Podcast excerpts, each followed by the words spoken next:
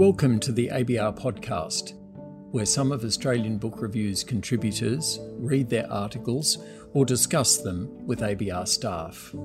My name is Peter Rose, and I'm the editor of ABR. If you enjoy these podcasts, think about subscribing to the magazine. Those 25 and under can do so for as little as $25 for the online version or just $60 for print plus online. Do you love fine music, good company, and great food? This October, why not join Limelight Arts Travel on their 15 day tour of opera and song in northern Italy? The unique itinerary is built around seven memorable performances at venues including La Fenice in Venice, La Scala in Milan, and the Teatro Olimpico in Vicenza, a remarkable Renaissance theatre. Highlights include Verdi's I Due Foscari, Rossini's Sparkling Le Comte d'Ory, and Mozart's The Marriage of Figaro, We'll also be at La Scala for an important opening night when Australians Simone Young and Nicole Car make their house debut. And of course, there's Italy in the autumn to enjoy, from the waterways of Venice to the vineyards of the Veneto. Visit Limelight Arts Travel's website today for a full itinerary and booking information. This week on the ABR podcast, we revisit a shortlisted story from the 2016 Elizabeth Jolley Short Story Prize. Slut Trouble by Beejay Silcox. Beejay is now a well established ABR critic and the newly minted director of the Canberra Writers Festival. But in 2016, her work had not been widely published. Having Slut Trouble shortlisted in the Jolley Prize and republished in the Best Australian Stories 2017 were major turning points in her writerly career. Incidentally, the Peter Porter Poetry Prize, Australia's most prestigious poetry competition, worth a total of $10,000, opens on July 3 and closes on October 9. Here is Beejay Silcox with Slut Trouble, commended in the 2016 Jolley Prize. Greetings, ABR listeners and readers. This is Beejay Silcox, and it is such a delight to share my short story, Slut Trouble, with you today. I had a creative writing professor once tell me that all titles should be small provocations, and I'm not sure how small a provocation is, but Slut Trouble is certainly a provocation. It's a story that finds its root in late high school, early university for me, which I was living in Perth at the time, and it was when the Claremont serial killer first abducted his victims. I was 15 and learning about the power and powerlessness of young womanhood. And it was impossible at that time to not internalize the messaging that was coming through about how women should inhabit space. The way in which the discourse about the Claremont serial killer had very much been turned around to an interrogation about how culpable young women were for their own safety. So that certainly struck me at the time and has stuck with me over time. It's a story that's taken me decades to write, and it's so deeply gratifying and humbling to hear that it's a story that has resonated with ABR readers. Thank you so much for your support.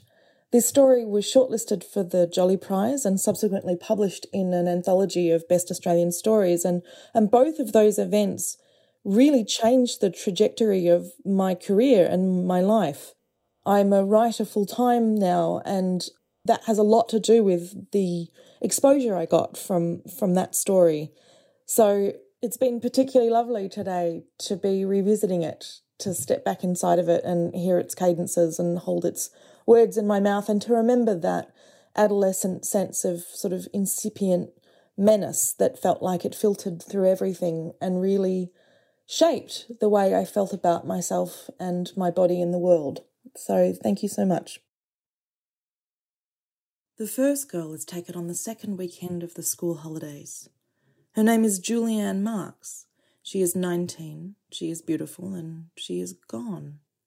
Everywhere we look, Julianne Marks is looking back at us, just the one photo at first, the one her parents gave the police the night she didn't come home. Julianne Marks is stuffed into our letterboxes, pinned to every bulletin board, taped to every telephone pole. She takes up the whole front page of The Messenger, a full page in colour, block capital headline Where is our Julianne? Don't you just love her hair? Megan asks me. And I do, I do. People are always mistaking Megan and I for sisters because of our hair. We wear it the same way now, and from the back you can't tell us apart. Every morning before school, I call Megan on the phone and she tells me what I need to do to match her. French braid, fishtail, high pony. If I listen closely, I can hear the phone ringing in her house next door, the drum roll clatter of her running down the stairs to answer. We are cursed with boring hair, straight and house mouse brown. It won't hold a curl or a crimp for longer than an hour, and neither of us has been allowed to dye it. My mum says I'm too young. Megan's dad, Mr. Henderson, says it looks cheap and nasty. The only thing it does is grow, so Megan and I are having a competition to see whose will be longest by the end of the year. Six months ago, we had it cut the same length. Megan made the hairdresser measure it exactly, and neither of us has touched it since. Megan is winning, which is how she likes it. Julianne's hair is wild and thick, near black with a wink of red where the sun hits it. It's the colour of blackberry jam or red wine. Mr. Henderson lets each of us have a half tumbler of red wine when I sleep over, so long as we promise not to tell anyone. He joined a wine club last year after Mrs. Henderson left and has been trying to teach us how to taste all the different flavours wet leather, smoke, dried leaves. We never can, but we don't want to hurt his feelings, so we just sip and nod and sip and nod until he gives up and waves us away. Later, after he falls asleep on the couch, we slink out of Megan's bedroom and finish whatever we can find that's open. He can never keep track. We pour it into the good glasses her mum forgot to take and make up our own language for the bitterness. Can you, uh, taste the halitosis in this, Laura? I can, Megan, I can. And is that an undertone of armpit? I don't know if it's armpit, but close. Perhaps a touch of gangrene. Oh, of course, it's gangrene, silly me, and with an aftershock of fingernail clippings. You are so right, Laura. That's the flavour that catches in the back of your throat. Julianne's parents and not a suspect boyfriend hold a press conference where they cling to each other and weep and beg for her safe return. The people they interview on the news, her university lecturers, the boss of the cafe where she works, say the most wonderful things about her. So kind, so caring, so gentle, such a good girl, an honest to God angel. We have no trouble believing them. Just look at that wide open face. Beautiful. There's no better word for it. Julianne Marks is beautiful, and everyone is looking for her. Megan unpins a poster from the jacaranda that stands watch between her house and mine. Do you know something? Another appears. Do you know something? The flyer is printed on expensive paper with a colour photo of Julianne sitting cross legged on a picnic blanket. She's wearing cut off denim shorts and an oversized flannel shirt with the sleeves rolled up. Do you see something? The blanket is mustard yellow with a print of blue flowers. Her shirt is checked grey and black with a wide rust orange diagonal stripe. You can tell it's a man's shirt because the buttons are on the wrong side. Her feet are bare, toenails unpainted. She's pointing at something off to the right, but you can't see what it is. What you can see is that Julianne wasn't expecting the camera. Her eyes are too wide, her mouth too open. You can't fake that look no matter how hard you try. And we try. We iron the poster flat and slip Julianne Marks inside the stiff cover of Megan's old copy of Possum Magic. We get into trouble for hacking the legs from last winter's jeans to make shorts. We wear them every day. The Mackenzies across the road are the only family on our block who get the thick city paper delivered every morning, but they don't pick it up until they get home from work. Megan dares me to steal it. Can't we just ask if we can have it after they're finished? When did you get so fucking boring?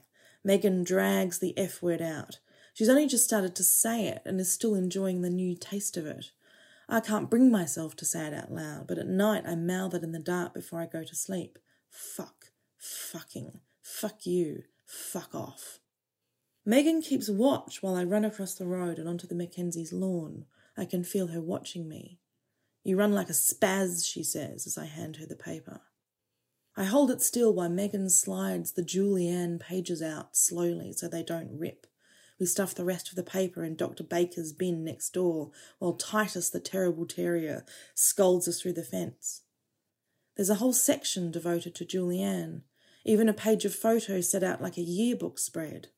Here is Julianne holding her sister's baby, at the beach in her surf lifesaving uniform, high school graduation with her cap and gown.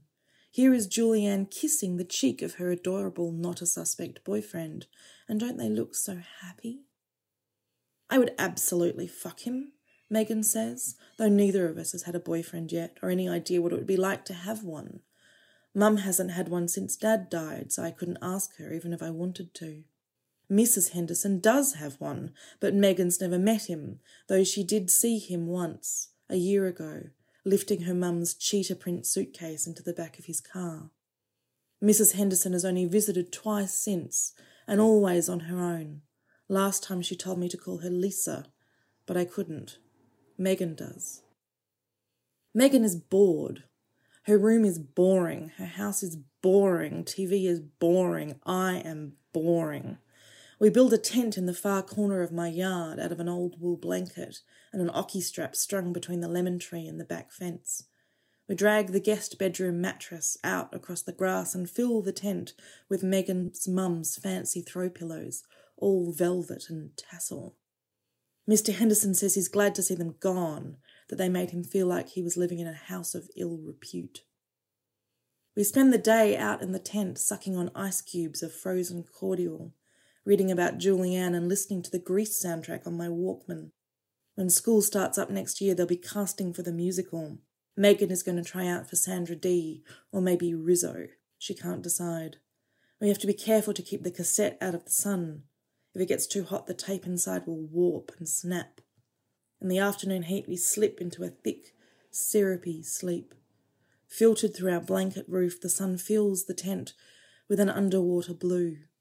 I wake before Megan and watch her in the glow, her hair mermaid loose across the pillows, lips green from the cordial. She looks so cold. Megan dreams of Julianne Marks. In these dreams, Julianne is sitting on the picnic blanket and Megan is taking her picture. Julianne points off to the right, but when Megan tries to look, she wakes up. She's trying to tell me something, Laura. Do you think she's pointing at him? I don't know, but she's definitely still alive. I can feel it. He's keeping her prisoner somewhere because he's fallen in love with her. Like Beauty and the Beast? Exactly. I know she's lying, and she knows I know. When Megan is lying, she straightens her back and tilts her chin up like she's the queen. She dictates these dreams to me, and it is my job to write them down in case she is secretly psychic, and some tiny detail is a clue that will lead the police to Julianne. We take turns practicing what we will say to the TV people if we found her. I'm so glad she's still alive, I say.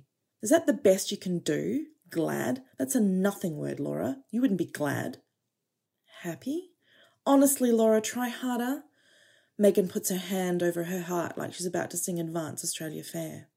Me? A hero? You're so kind to say, but I'm just so grateful that I was able to play even a small part in bringing Julianne home safe. Megan and I go shopping. I have birthday money from Grandma Bailey, and Megan has Lisa's lousy guilt cash. Her mum has sent her a card with $5 in it every month since she left. We buy flannel shirts from Men's World, not the same as Julianne's, but as close as we can find. We change into them in the shopping centre bathroom and stare into the mirror too long, hoping to catch just the smallest hint of Julianne in our own faces. We compare the length of our hair. I've caught up, I say, and it's true mine is longest. I realise too late how stupid I have been to say it. Who cares? There's still time left. You could still. I don't give a shit, Laura. It was your idea, Megan. Did you really think I was serious? Are you really that fucking dumb? I guess not.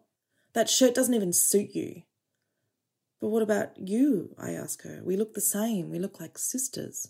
But we're not, Megan yells over her shoulder as she walks out. Megan doesn't speak to me again until lunch. We are sitting at a table in the food court, silently eating our chips, when I see a woman who looks like Julianne, like a Julianne impersonator.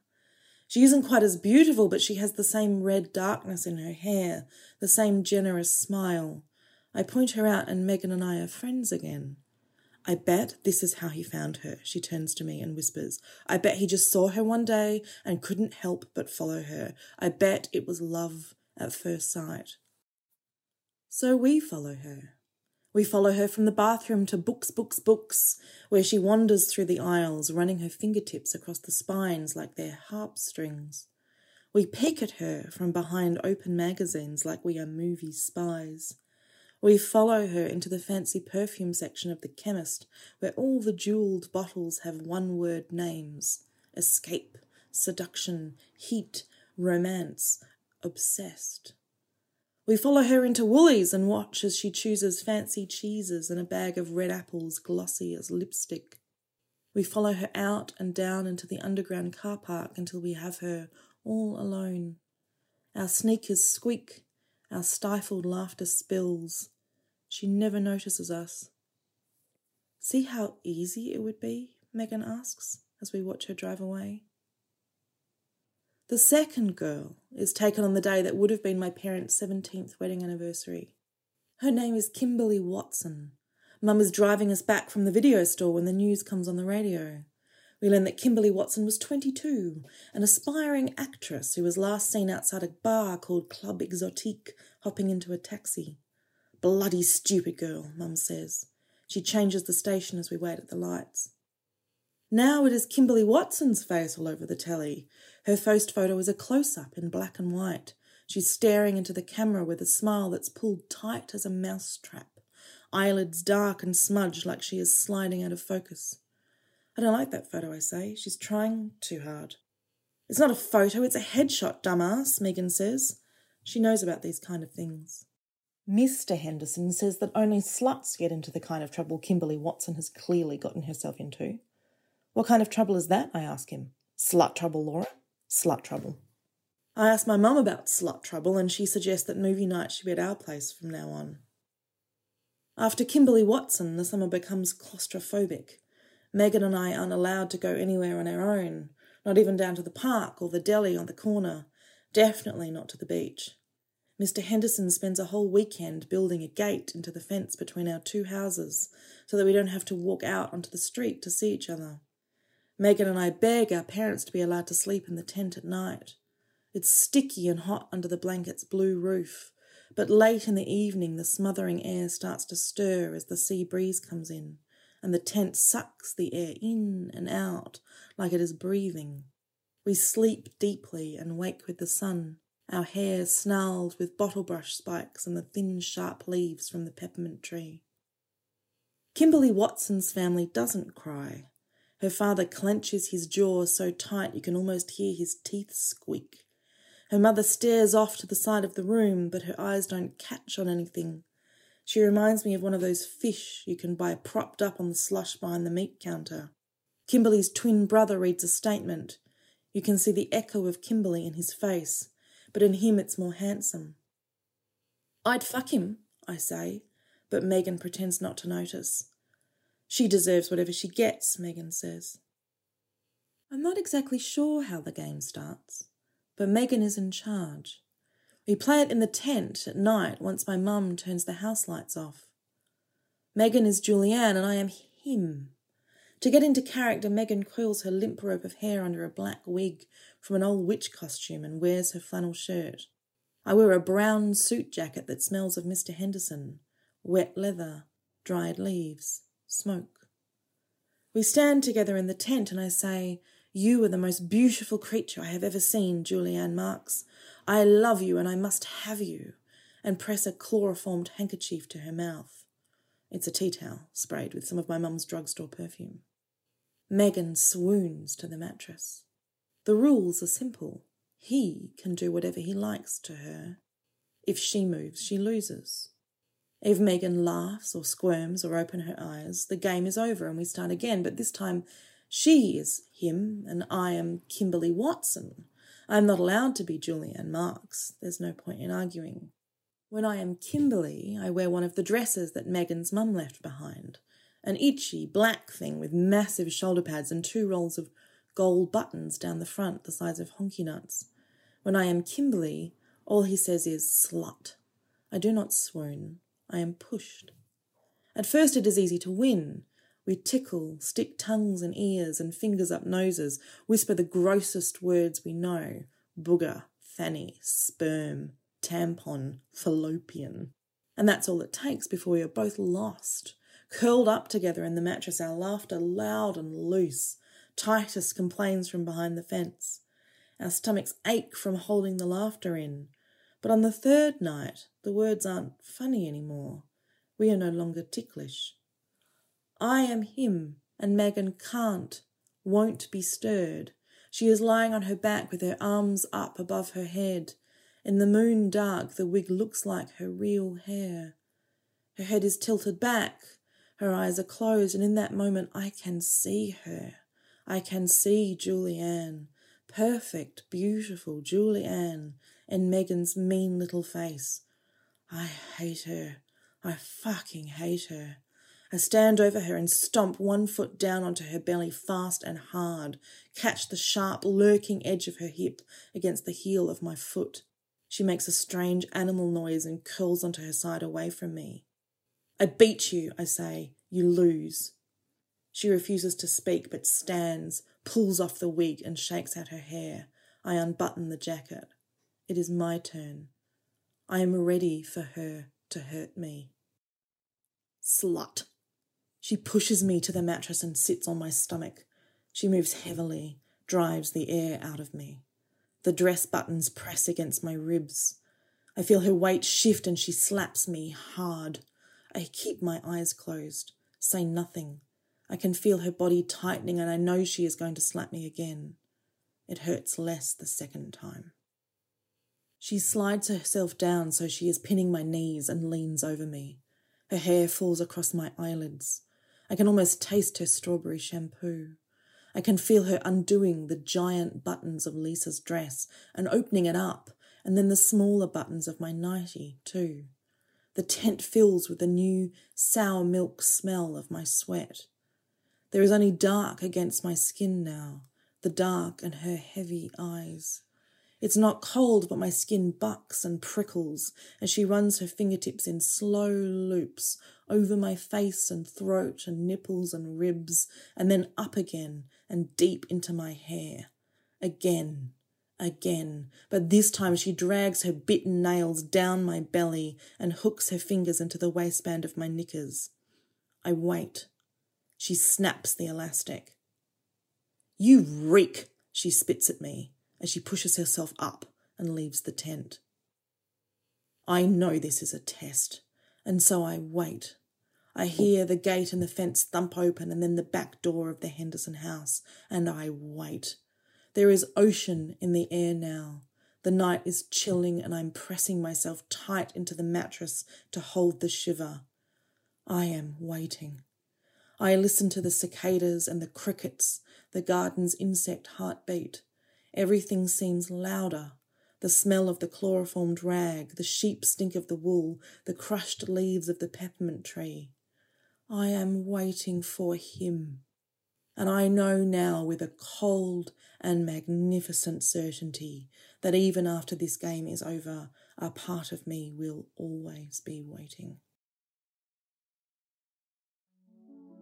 Thanks for listening to the Australian Book Review podcast. Join us again next week. If you enjoyed this episode, why not consider subscribing to ABR? Subscriptions start from just $10 a month for full digital access. Visit our website for more information. We'd like to thank Stacey Chan, who edits the podcast, as well as our contributors who take the time to read their articles and creative writing. And if you enjoy listening to the ABR podcast, please consider leaving us a review on iTunes.